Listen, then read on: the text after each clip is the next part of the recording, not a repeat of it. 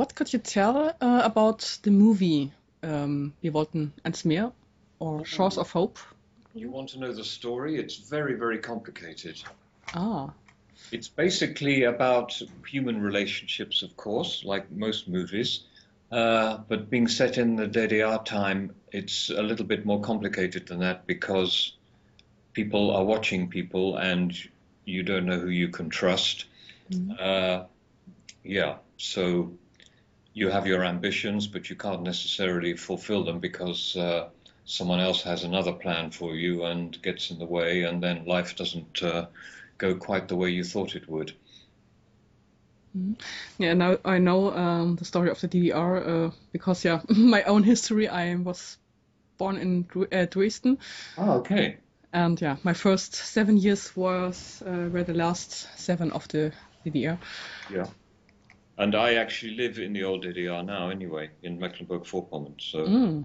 I have some idea of what went on here, a little bit about the history. Mm. And yeah, what could you tell about uh, your score to this movie? Well, we uh, I saw the film uh, on my own. I, the, the, I, got a call and uh, went to UFA Cinema, and they put me in a room and showed me the film. And then uh, I came out and they asked me what I thought of it, and I said I liked it very much. It was a bit difficult for me to understand in places because then they hadn't done all the uh, extra dialogue recording. But anyway, the feeling of the film came over very clearly to me, and uh, I was excited to be asked to work on the project. Then I had a meeting with the director, Toke Constantin Hebbeln, and uh, we talked about the kind of music. And I had already felt that it needed to be something, or part of the the, the music had to be dark and uh, not normal cinema music. And I kept having this the name of Bernard Herrmann in my mind, but I didn't want to say Bernard Herrmann to Toke in case he immediately thought of Psycho or something like this. But then during our conversation, he said, "Oh, it maybe should be a bit like Bernard Herrmann. and then I knew that we were both on the same wavelength. Mm-hmm. So I, I kind of used that kind of flavor for what I called the, the Stasi stomp, which was, was this rhythmic piece which uh, you always hear when the, the Stasi are in the picture. Hmm. That sounds uh, very dark and dramatic, and yeah, yeah, yeah. I like it. Another reason for me to go this way was that, uh, as you probably know, the budgets are not huge for films, mm. and uh, what I don't like in music is to have a small orchestra, a kind of conventional orchestra, but you have to, it's small, like not many strings, for example, because then it always sounds like a small orchestra and sounds cheap.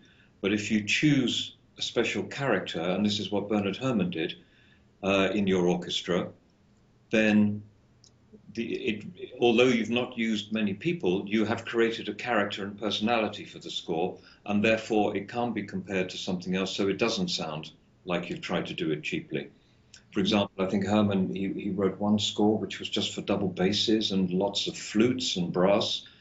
Uh, and in this, I decided to use actually a good sized string section, but uh, then with four trombones, uh, four percussion, and a piano, and then I just use one clarinet and one trumpet, uh, just in a couple of cues, just for a different sound for the characters. So this lineup gives the uh, gives the score a, a, kind of color in its own right.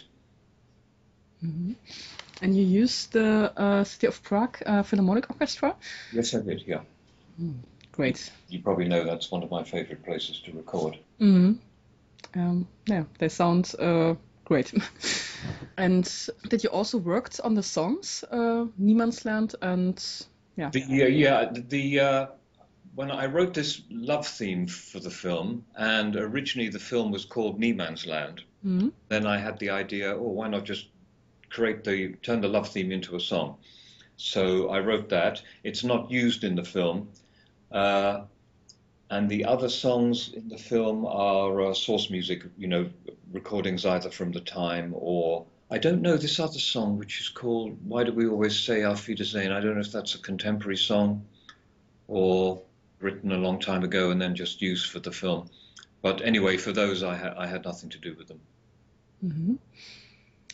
Um, yeah, it sounds uh, great, and and the trailer, uh, yeah, makes me curious uh, on the movie, and I try to watch it in cinema. Good. I hope I hope you can. I think it probably is only around for one week, so you need to, uh, yeah, you need to hurry. oh, okay. Um, and it, it, opens this weekend, so. Well, perhaps in Augsburg. I don't hear that it starts yet. No. I don't know if it goes in all the kinos or maybe just some smaller ones or. Perhaps the smaller ones. Uh, in Augsburg, we have three uh, little, uh, yeah, cinemas. Yeah. They show the little movies. oh, okay. Um, and how it came uh, that you write uh, film music again? Well, I uh, I've always been an, an orchestrator, and I've never mm-hmm. been until fairly recently frustrated as an I haven't been a frustrated composer.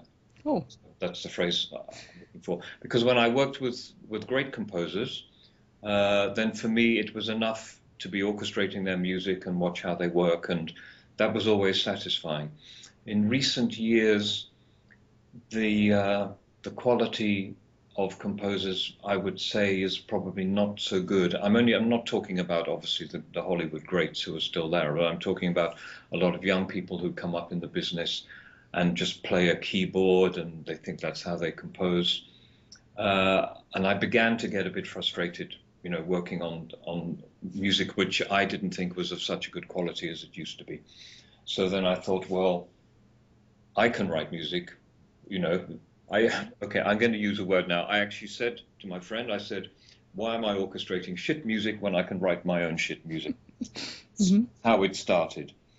Uh, so, and I, I now I've, in the past year I've done three films, which I think for a start, you know, a beginning in Germany is probably not so bad. Mm-hmm. Great.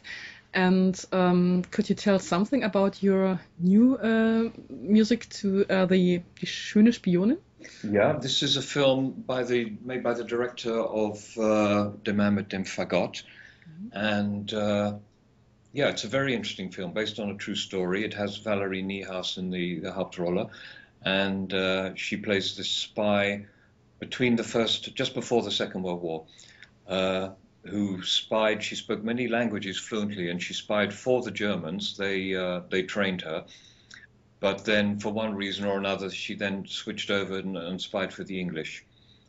Uh, and but, but, she falls in love with one of her German colleagues, who at the end of uh, I, I can't say at the end of the film because that gives it all away. Anyway, mm-hmm. again, it's about relationships, double crossing, and uh, for that, of course, I had to create another kind of atmosphere for the film.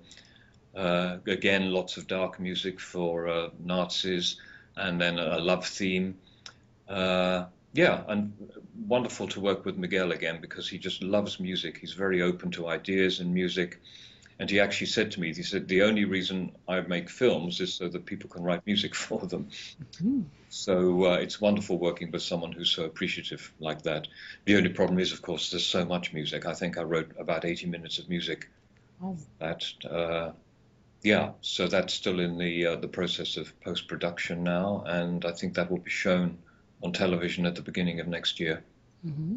Great. I'm looking forward uh, mm. to the movie and the music. Um, is there uh, is there a score release too for this? Yes, yes, will be coming out. Yes, absolutely. Great. Yeah. My, my colleague James Fitzpatrick, who runs Tadlow Records, he was at the recording sessions and immediately said, "Yes, the CD comes out." Mm-hmm. Great yeah, that was it uh, for my question. Thank you very much for the short interview. You're welcome. Maybe we can do it again sometime.